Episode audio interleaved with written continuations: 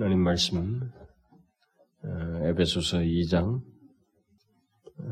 8절 8절인데 오늘은 그 8절 상반절만 그 살펴보려고 하는데 그 8절 9절 우리 함께 읽어보도록 하십시다. 에베소서 2장 8절과 9절 시작.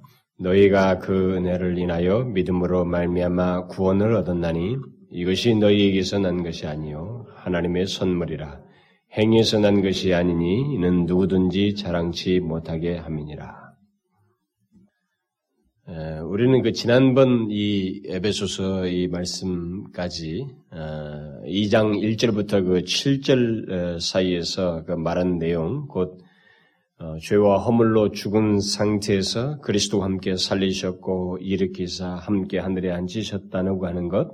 그런데 그것을 그 모든 것이 하나님의 은혜의 지극히 풍성함으로 인한 것이라는 것. 그래서 그것을 오는 여러 세대에 나타내기 위함이다. 하고 하는 그 1절부터 어, 그 7절까지 우리를 그렇게 구원하신 것의 목적에 해당되는 것까지 우리가 이렇게 살펴보았습니다. 이제 그 이후에 이제 오늘 그 8절부터 이 10절 말씀은 어, 앞에서 말한 내용을 어, 요약하는 말이기도 합니다.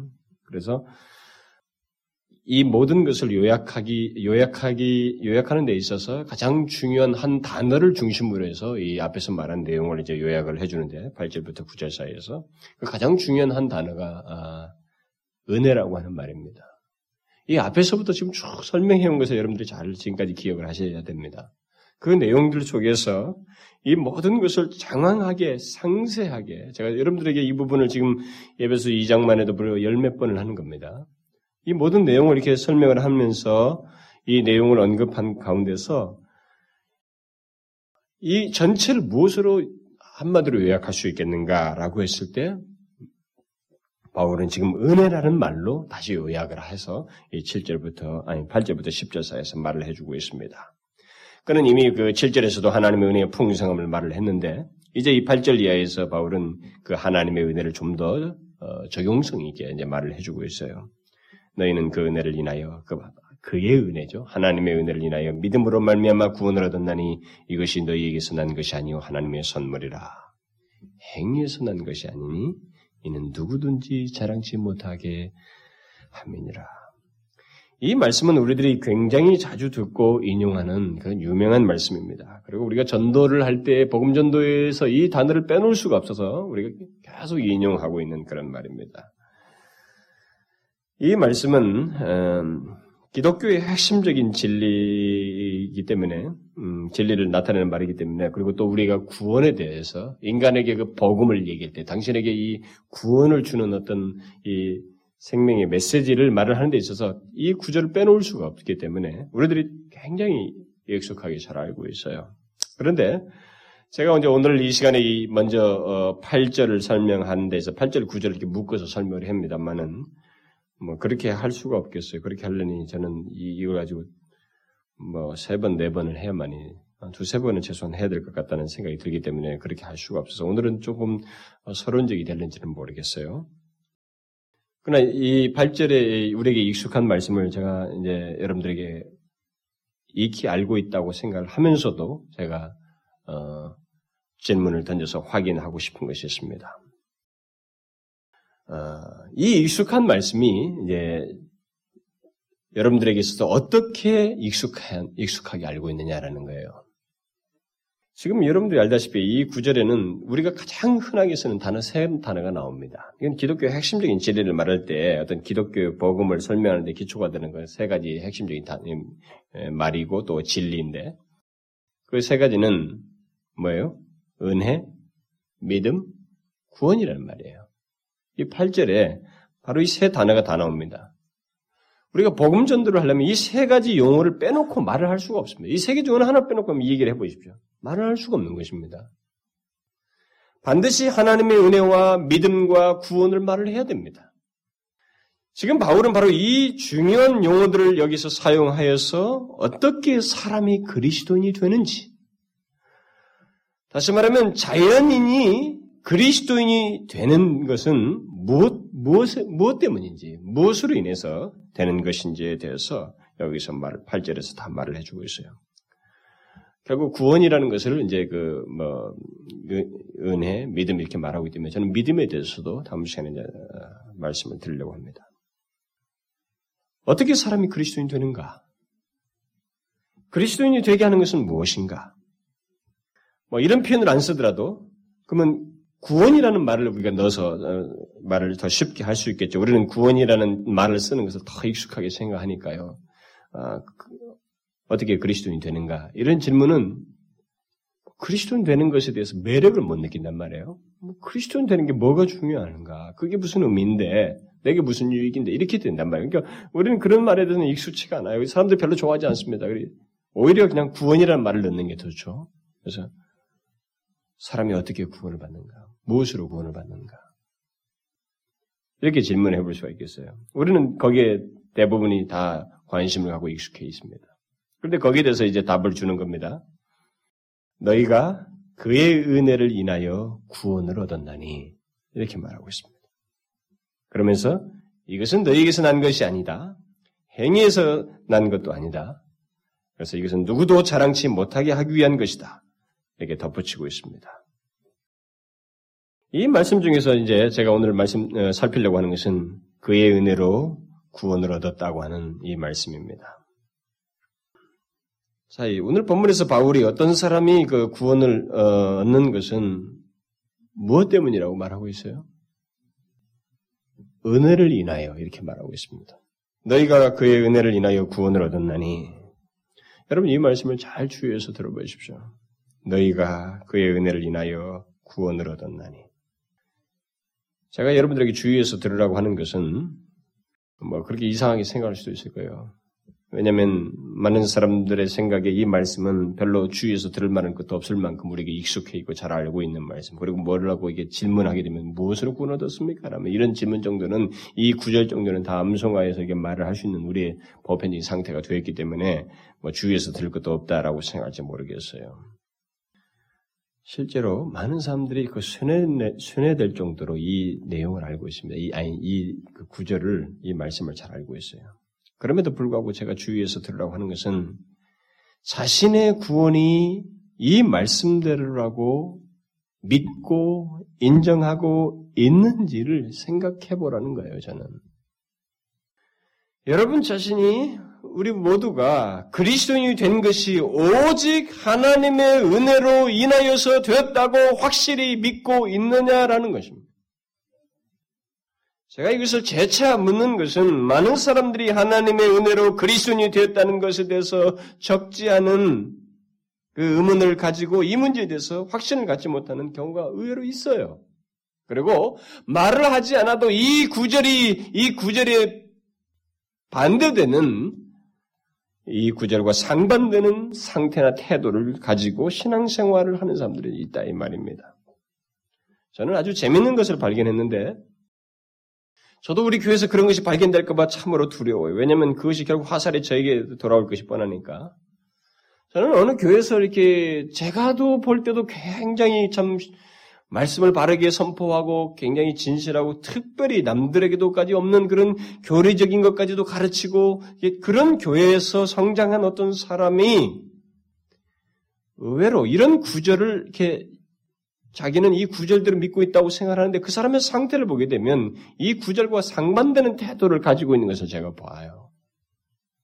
이것이 아주 재미있는 사실입니다. 그래서 제가 이것을 재차 묻는 거예요. 기독교 어, 신앙에서 이 첫 단계를 말하는 첫 단계를 이렇게 이 진리가 지금 말을 해주고 있는데 바로 이 진리에서 바르게 어, 이해하지 못하고 이 진리를 바르게 소유하지 못하고 있으면 그 사람은 그의 그리스도인의 삶이라고 하는 그 뒤이은 모든 삶이라는 것이 혼란 가운데 있게 된 겁니다. 쉽게 혼란에 빠지게 되고 그 사람은 그 혼란의 구렁텅이에서 벗어나지 못해요. 계속 반복됩니다. 그게. 여기 하나님의 은혜로 구원 얻는다는 것을 믿지 못하고 받아들이지 못하면 또 이 진리대로 구원받아 어, 신앙생활을 시작한 것이 아니라면 그 사람의 삶은 모든 것이 뒤엉켜서 이렇게 계속 똑같은 상태의 의문을 갖게 되고 돌아요. 빙빙빙 돌아. 제자리에서. 여러분 오늘 그리스도인들이 왜 자꾸 구원 문제 가지고 시달린지 아십니까? 아, 오래 예수 믿었는데 이 구원 문제 가지고 계속 시달려요.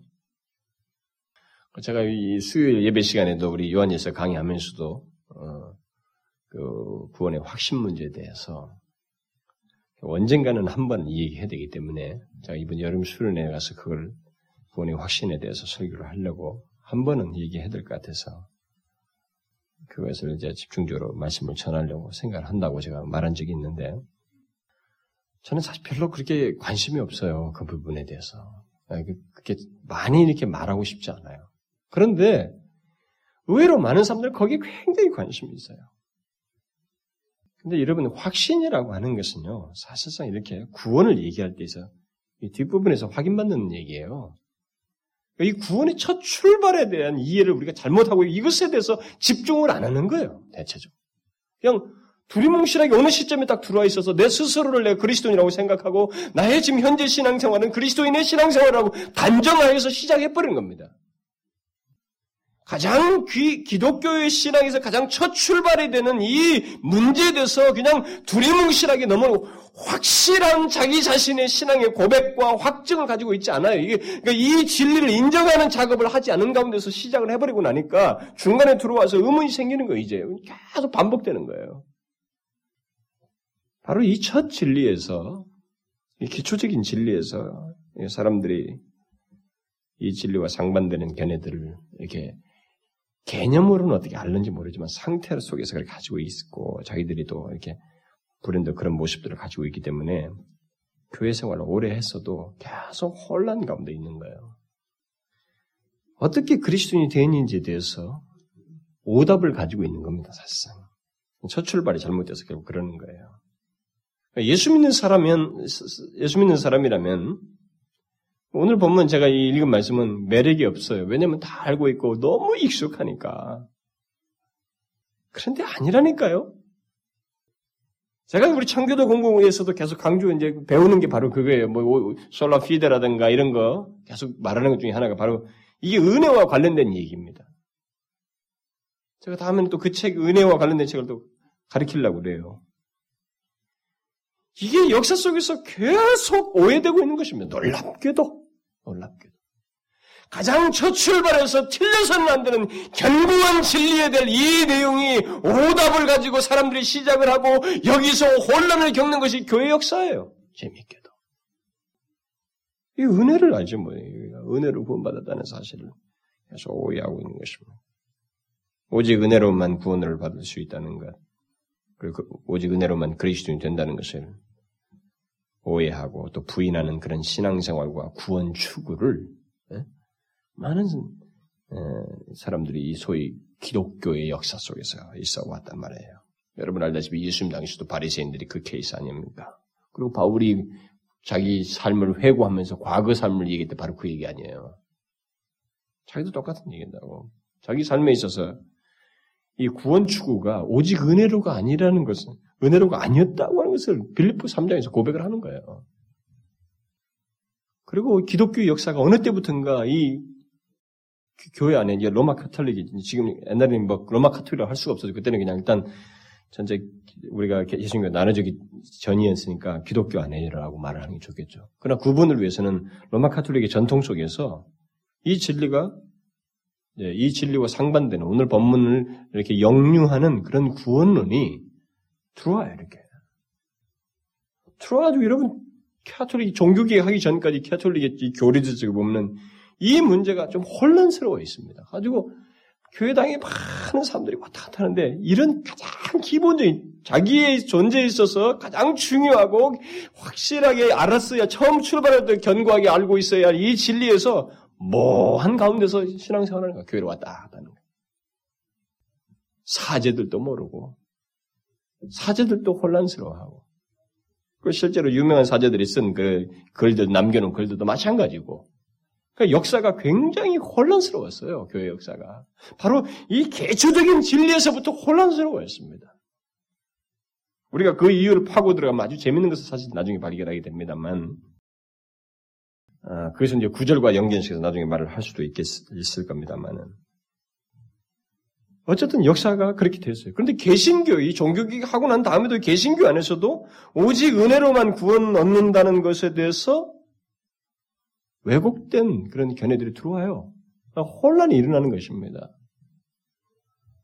그러니까 거기에 무엇인가를 첨가해서 은혜가 아닌 다른 구원을 얘기하는 거예요. 이것을 이 성경 구절은 오늘날 같으면 뭐 청년부 대학부는 뭐 대학생 선교 같은 게 있어가지고 이 구절이 뭐 전도할 때도 뭐 달달달 외거든요. 교회 안에서 많이 배우는. 그러니까 많이 우리가 들었을 게 뻔합니다. 들었을 거지만 우리가 알고 있었어도 의외로 많은 사람들이 이 진리를 부정하는 구원에 대한 이해들을 가지고 있고 신앙 생활을 가지고 있다 이 말입니다.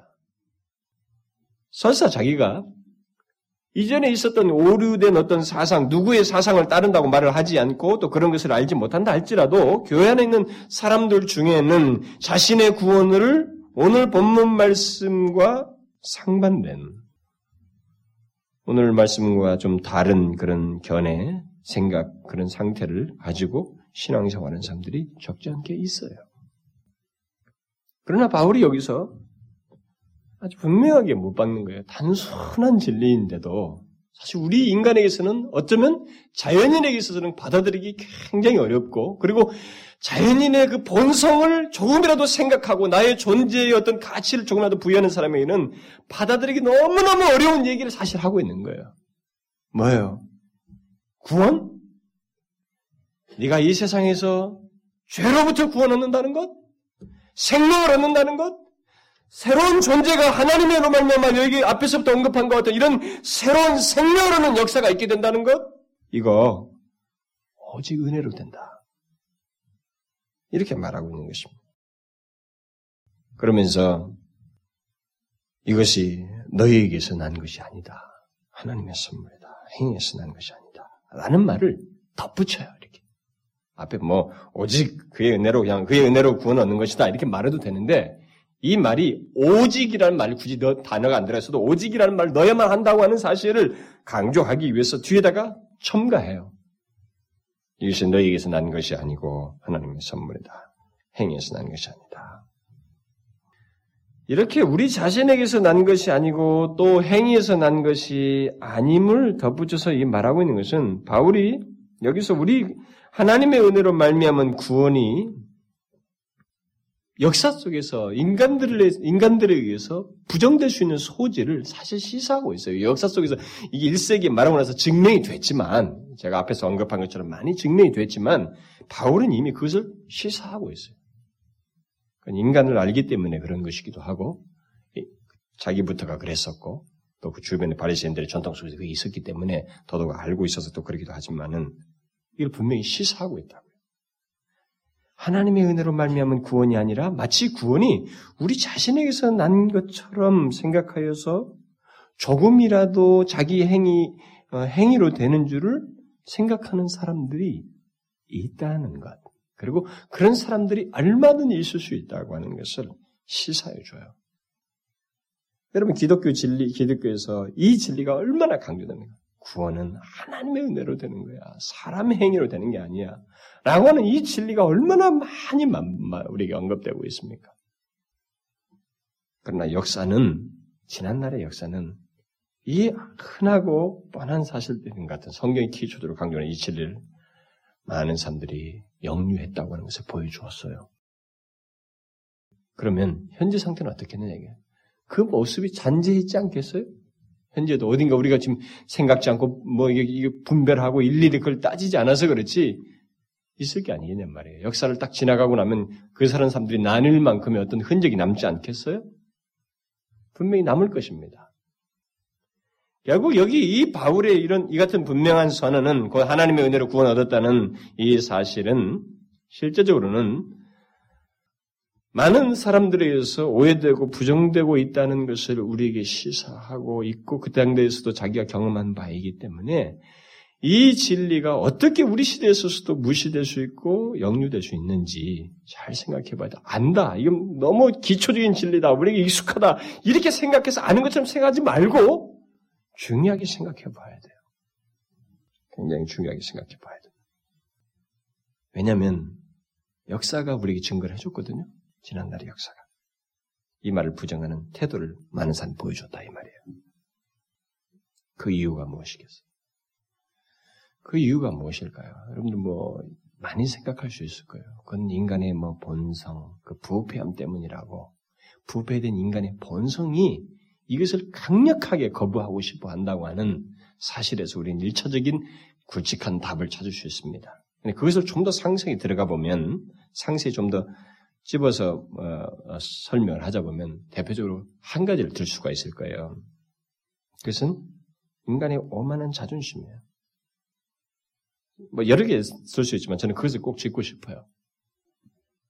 내 쪽에서 가치가 가치 있다고 여기는 어떤 모습과 행실을 너가 그 구원을 받는 것은 오직 그의 은혜로 구원받는다 라는 이 말은 바로 내 쪽에서 가치가 있다고 여기는 어떤 뭐 어떤 것들 뭐 내 존재 속에서든 나의 뭐 삶 속에서든 내가 그동안 이룩한 것이든 무엇이든 그것을 전혀 인정하지 않거든요.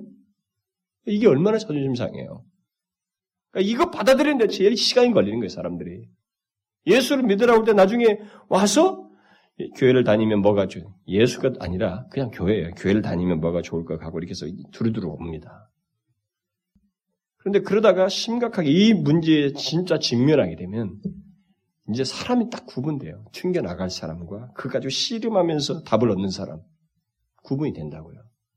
튕겨나가는 사람이 주로 어떤 사람이냐? 못 받아들이는 거예요, 이것을요. 은혜로 구원받는 사람을 못 받아들이는 거야. 도저히 난 못 받아들이겠다는 거야. 왜? 내게 가치가 있는 것이 있는데, 내 존재에도 나에만의 것이 있는데, 왜 이것을 깡그리 무시해서 이것으로는 절대 안 된다고 말을 하는가? 못 받아들이겠다는 거예요. 그런데 여러분, 구원은 그것을 얘기해야 됩니다. 그래서 여기 에베소서 2장에서 바울이 말하고 있는 이 논리를 따라서 구원을 설명해야 돼요. 그저 구원을 좋은 것이다, 천국 가는 것이다, 잘 되는 것이다라고 이렇게 말하면 이건 값싼 진짜 값싼 복음이에요. 이건 가짜 복음을 주는 거 사탕 주고 있는 거예요, 이 사람한테. 죽이는 거라고요, 그 사람. 진짜 복음의 진수에 있어서는 그렇게 해서는 안 되는 것입니다. 죽었다라고 하는 사실을 선언해야 돼요.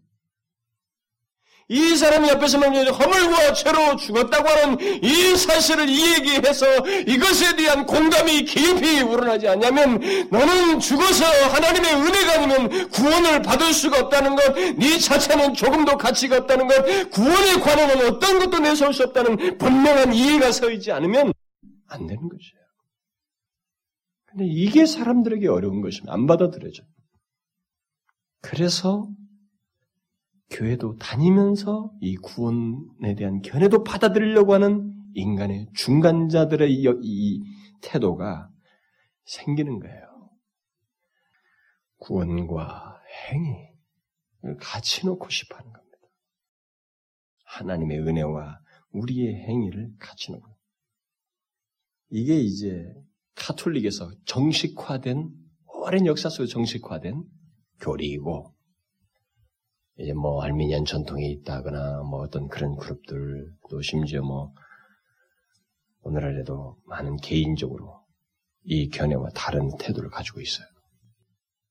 그래서 제일 웃기는 것 중에 하나가 뭔가 이렇게 하나님 앞에 뭐, 뭐 11조를 한다든가 뭐 주일날 예배를 참석 뭔가 이렇게 외형적으로 자기가 또 좀 뭔가 하루 중에 삶 중에서 조금 찜찜한 것들을 잘 없애고 이게 정리하면서 뭔가 이렇게 자기 나름대로 노력한 것이 없으면 응? 구원을 못 받았다고 하는 그런 혼란을 스스로 만드는 혼란 속에 빠져들어가는 거예요. 열매일 수 있어요. 열매일 수 있는데 그 구원을 판단하는 기준자를 잘못 쓰고 있는 거예요. 그 기초를 잘못 얘기하고 있는 것입니다. 그래가지고 오늘날 우리 한국교회 그 좀 오랫동안 신앙생활 한 사람들이 제일 무서워하는 게 뭐냐면 그 자기에게 그 이전에 기독교 시, 그리스도인의 신앙생활 하면 규정하는 어떤 것들 있잖아요. 뭐 예배들은가 뭐 새벽기도도 그렇고 무슨 기도회 무슨 뭐 또 헌금하는 거, 또 와서 뭐 하는 거 이런 거 있잖아요. 이런 것들을 뭐라도 하나 딱 빠뜨리면 자기는 구원 못 받았다라고 하는 두려움에 금방 사로잡혀요.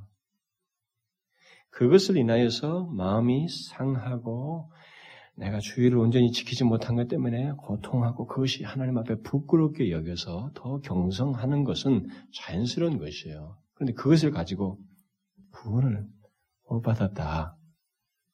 라고 생각하고 구원과 결부식에서 자꾸 생각하는 그 습관 있잖아요. 습관적으로 이렇게 하는 사람. 그 사람은 기초가 아주 잘못된 사람이에요. 그가 권사이든 장로이든 쓸모없습니다. 그 사람의 지금 현재 그 신앙은 쓸모없는 신앙이에요. 출발해서 빗나갔습니다. 출발이 빗나갔으니 그 다음 뒤에 아마 두마리 값이 빗나가 있는 거예요. 이거 우리가 잘 생각해야 됩니다. 인간들이 이 기초적인 진리를 못 받아들임으로 인해서 거기다가 플러스를 자꾸 시켜서 자기를 안정시킬 다른 수단으로서 행위를 자꾸 생각하는 거예요. 이것은 하나님 앞에 우리가 뭐 예배를 참여하고 헌금을 하고 헌신하는 이 모든 것은 감사에 대한 당연한 결과적인 이렇게 결과적인 것들이고 열매들이고 이건 감사에 대한 행동이지 구원을 이렇게 안정시키게 되는 구원을 확인케 하는 이렇게 말이죠. 그거 아니라 이 말이에요. 그런데 사람들이 자꾸 그쪽으로 써먹는 거예요. 가지고 제가 보면 옛날에도 어떤 교회 그 권사님들이 말이죠. 그거 가지고 막 두려워 떨어요. 뭘 하나 해놓고 두려워해. 그러니까 예수를 그냥 두려움 속에서 예수 믿는 거예요. 그 사람이 교회에서 열심히 충성도 하고 남들 보기에 좀 모범적이고 뭔가 충실하게 하니까 이제 남들이 인정해서 그 직분도 된 것일 텐데 출발이 잘못됐어요. 그 사람. 구원은 여기서 일체 우리의 것을 얘기하지 않습니다. 오직 은혜만 얘기해요. 우리에게서 난 것이 아니고 또 우리의 행위에서 난 것이 아니고 오직 하나님의로 하나님의 은혜로 얻은 것이다. 이것을 분명히 선언하고 있습니다. 사람들이 이것을 쉽게 받아들이지 못하는 거예요. 이게 자기 자신과 대치되는 내용이 돼버리는 겁니다. 여러분 잘 생각해 보세요. 하나님의 은혜로 구원받는다는 이게 여러분들과 제가 지금 상태, 여러분들 중에 이제는 그리스도인 된 사람에게 있어서는 이것이 이제 문제가 없게 받아들여졌으니까 그런 이 정말 그 경험을 가지고 있고 현재 결과가 됐으니까 이게 아무것도 아닌 것 같지만 정말 자연인이 한번 이, 이 문제에 직면했다고 생각해보면 얼마나 심각하겠어요. 자기 전체를 무시, 존재를 다 무시하는 거죠. 그러니까 교회 와서 조금 그 사회 속에서 특별히 사회 속에서 조금 인정받고 이게 포지션 을 가진 사람들은 더더욱 또 이런 걸 싫어해요. 힘들어해. 이 구절은. 옛날에도 에피소드가 그런 게 많아요. 좀 뭔가 배운 사람일수록 더 힘들어해, 이것을. 이런 것을 더 힘들어합니다. 그것은 왜 그러냐면 상대적으로 자기 자신을 과신하기 때문에요. 자기는 무언가 있다라고 인정받을 무엇이 있다라고 하는 그것이 계속 자기 속에 그 부인해서 떼버릴 수 없는 그 집념이 있어 집착이 있어서 그래요. 그러니까 그 사람들이 시름시름하다가 이 문제를 시름하다가 주님을 만나기도 하지만 또 어떤 사람들은 결국 튕겨나가 버려. 부패한 본성 속에서 나오는 오만한 자존심. 그것을 따르는 것입니다.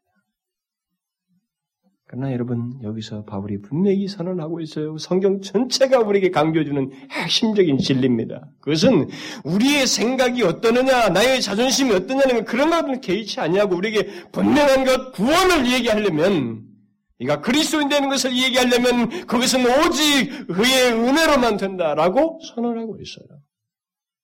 설사 어떤 사람이 이 말씀을 실제적으로 받아들이지 못하여서 결국 교회에서 떨어져 나가는 일이 있다 해도 뭐 그런 사람이 수백 명이 다른다 할지라도 이 성경은 변질될 수가 없는 거예요.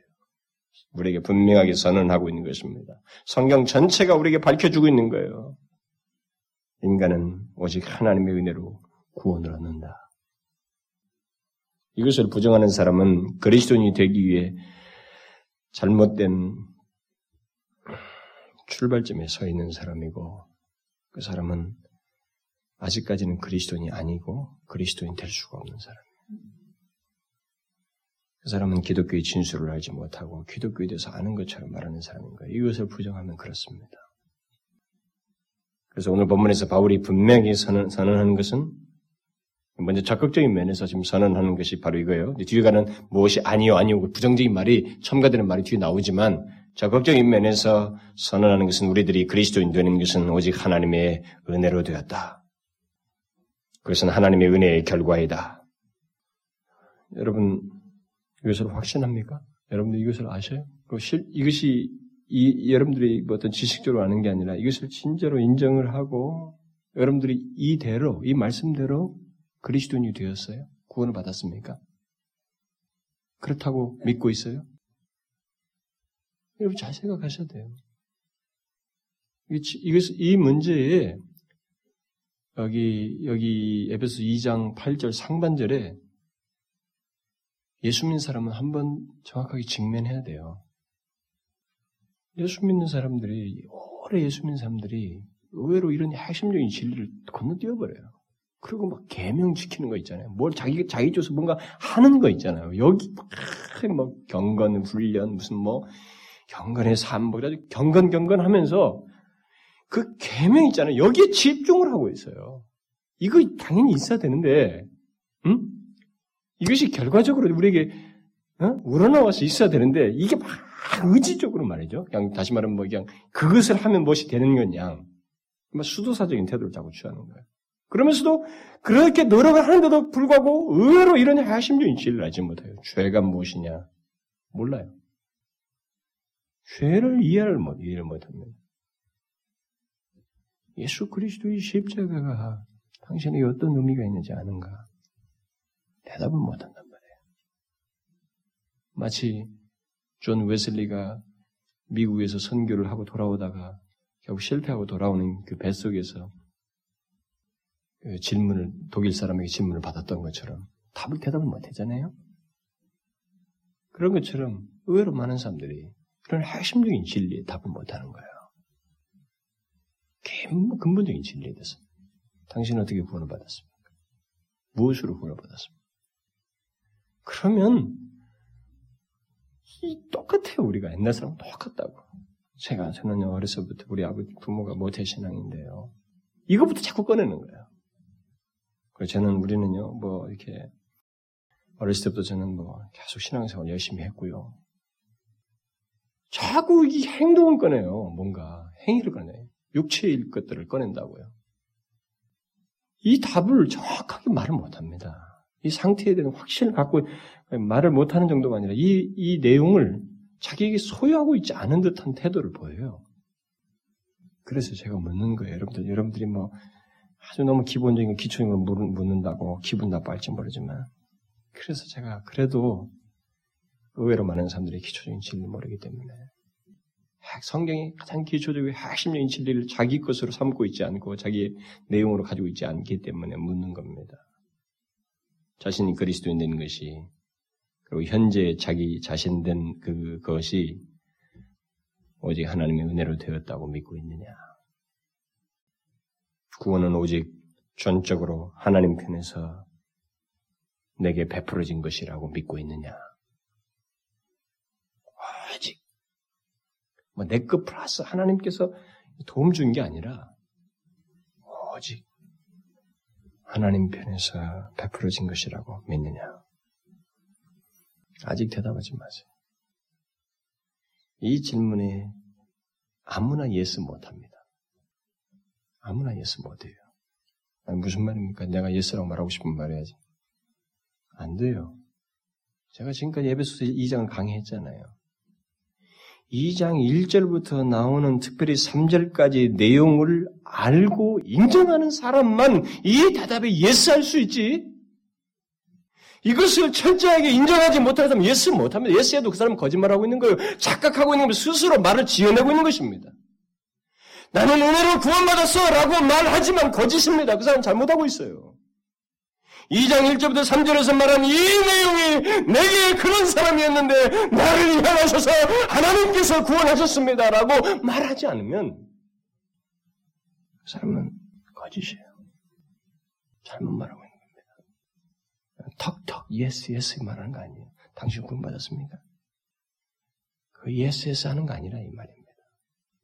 하나님의 은혜로 구원받았다는 말은 우리가 하나님의 은혜가 아니면 안 되는 사람입니다. 나는 그런 상태를 가지고 있었습니다. 내게는 아무것도 없었습니다.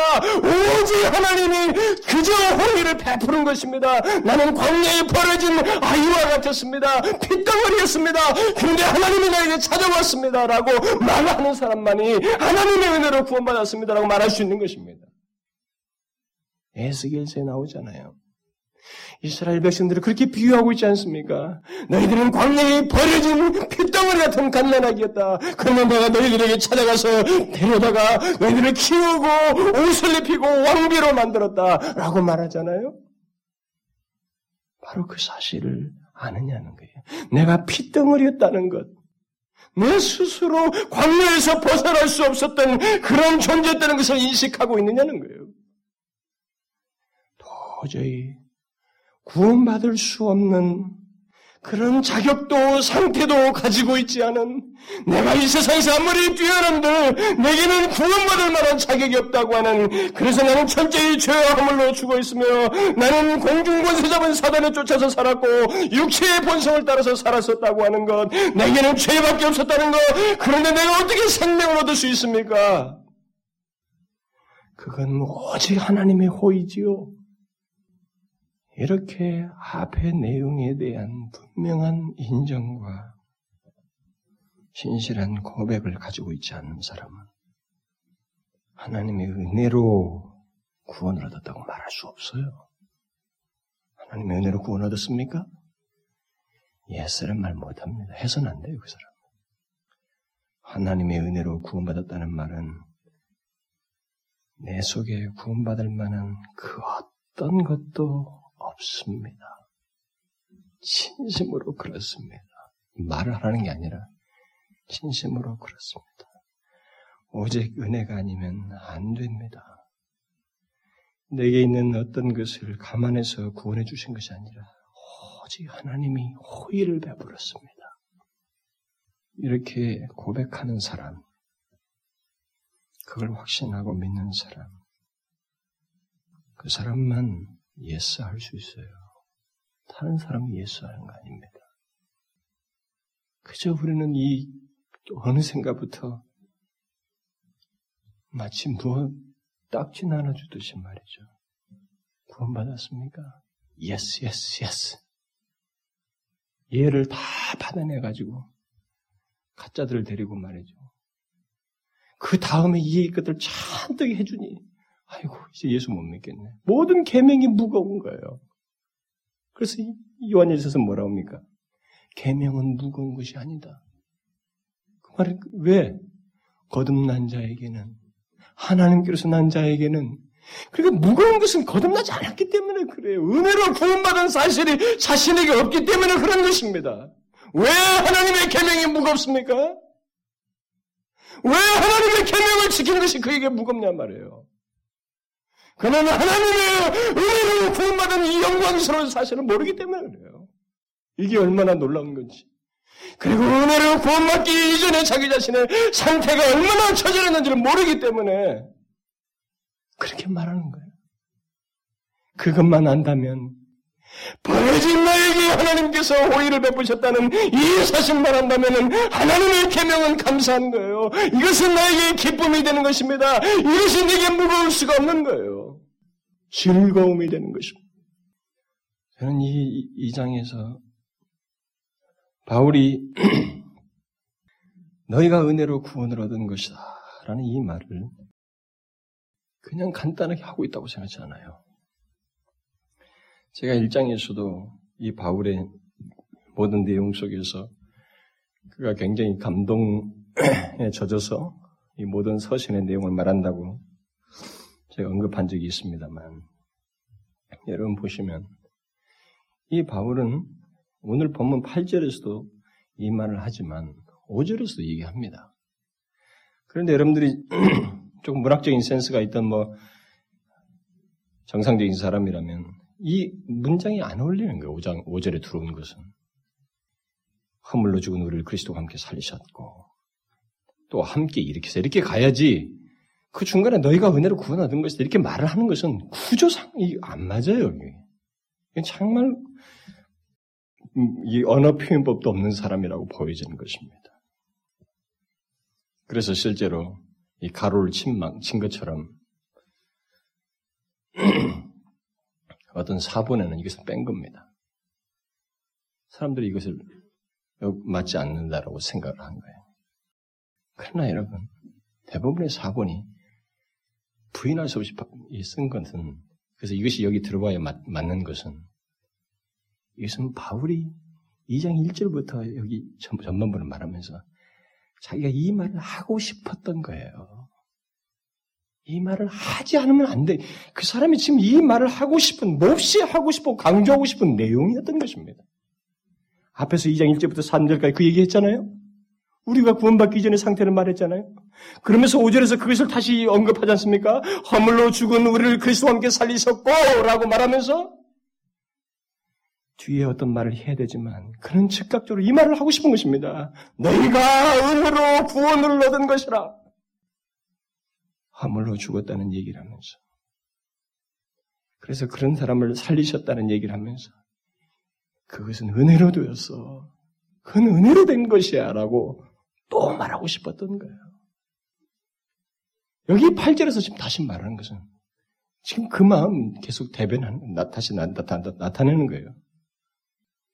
이 사람은 하나님의 은혜가 있게 된 구원, 이것을 감격에 겨워서 말하지 않고는 안 되는 마음으로 말을 한 것입니다. 앞에서 말한 내용이 뭐예요? 죽었다.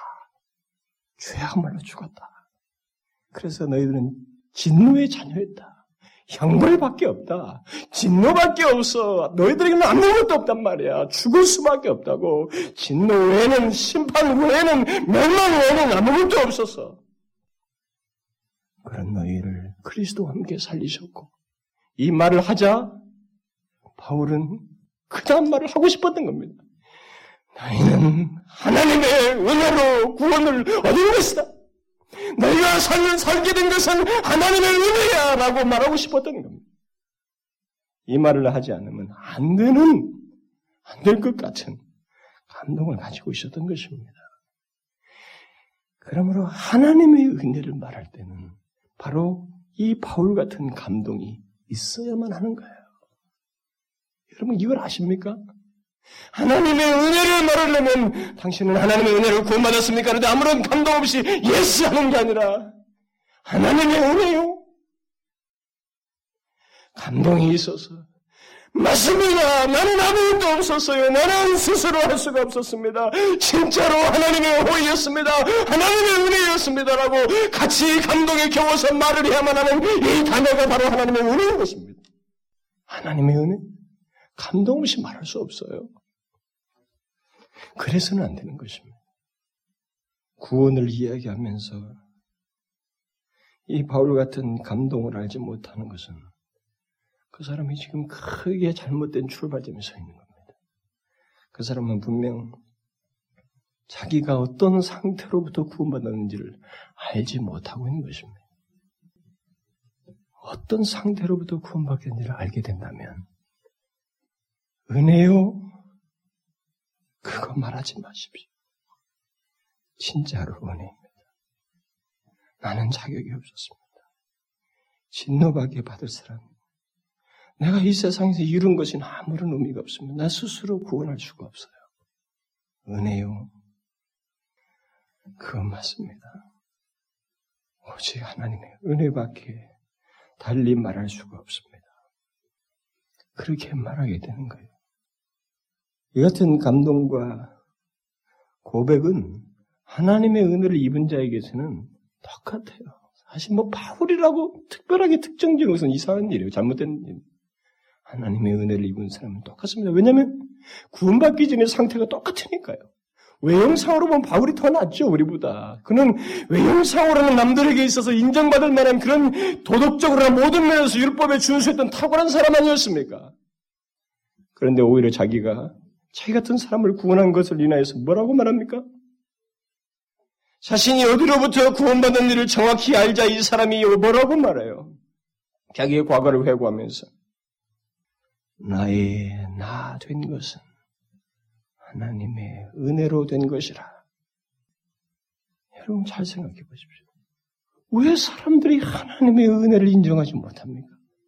자기가 어디로부터 구원받았는지, 과거에 은혜 받기 이전에, 구원 받기 이전에 상태를 인정을 안 하고 알지 못하기 때문에 그것만 안다면 하나님의 은혜 그 말밖에 못해요. 그 말밖에 못합니다. 여러분 바울이 나의 나 된 것은 하나님의 은혜로 된 것이다. 이게 바울만의 고백이에요? 한 말 해 보십시오. 그리스도인이 된 사람이라면 누구나 해야 되는 고백 아닙니까? 자신이 어떻게 그리스도인이 되었는지를 생각하게 되면 누가 달리 말할 수 있겠어요? 나된 나된 것은 오직 하나님의 은혜이지요. 만약 이 부분에 대해서 어떤 답이 모호하거나 이 답을 제대로 내릴 수가 없다면 이 바울 같은 그런 답을 자기에게서 찾아내 스스로 말할 수 없다면 그 사람은 모든 것이 잘못되어 있어요. 그 사람은 그리스도인이 아닙니다. 저는 꼭 말해야 되겠어요. 자신의 현재의 모든 된 것이 오직 오직 하나님의 은혜로 된 것이라고 진실로 말할 수 없다면 그렇게 말할 수 없다면 그 사람은 그리스도인 아니에요. 그리스도는 아닙니다. 그는 종교 생활하고 있는 거예요. 이 하나님의 은혜로 구원받은 것이다고는 이 진리를 오용해서 그동안 이단도 득세한 것입니다. 사람들을 갈취한 거예요. 당신들이 뭘 많이 내면 구원받고 복받고 이렇게 한다고 그러면서 착취한 것입니다. 이 진리를 오용해가지고. 결국 다 혼란스러운 거예요. 그 사람에게 있어서. 이 부분에 대해서 바울과 같이 자기의 구원받기 전에 과거가 어떠한지를 알고 나의 나 된 것은 오직 하나님의 은혜입니다. 이렇게 말할 수 없다면 그 사람은 다시 첫 출발로 돌아와야 돼요. 그리스도인이 아닌 줄 알고 첫 출발로 돌아와야 됩니다.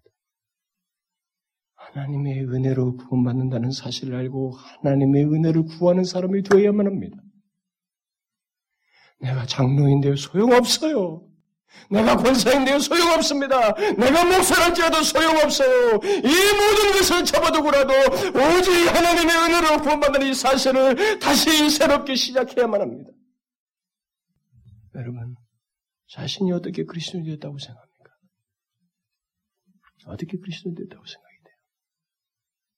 여러분 모두가 어떻게 그리스도인이 됐다고 생각합니까? 말할 수 있어요? 자신의 이전을 생각하면서 오직 하나님의 은혜입니다. 이렇게 말할 수 있어요? 말할 수 있습니까? 그렇게 말할 수 있는 사람은 자신의 주님께서 자기를 찾아서 호의를 베풀게 된 상태를 알고 그것을 인하여서 은혜가 얼마나 크다는 것을 알고 고백하는 사람. 그렇지 않고는 못하죠.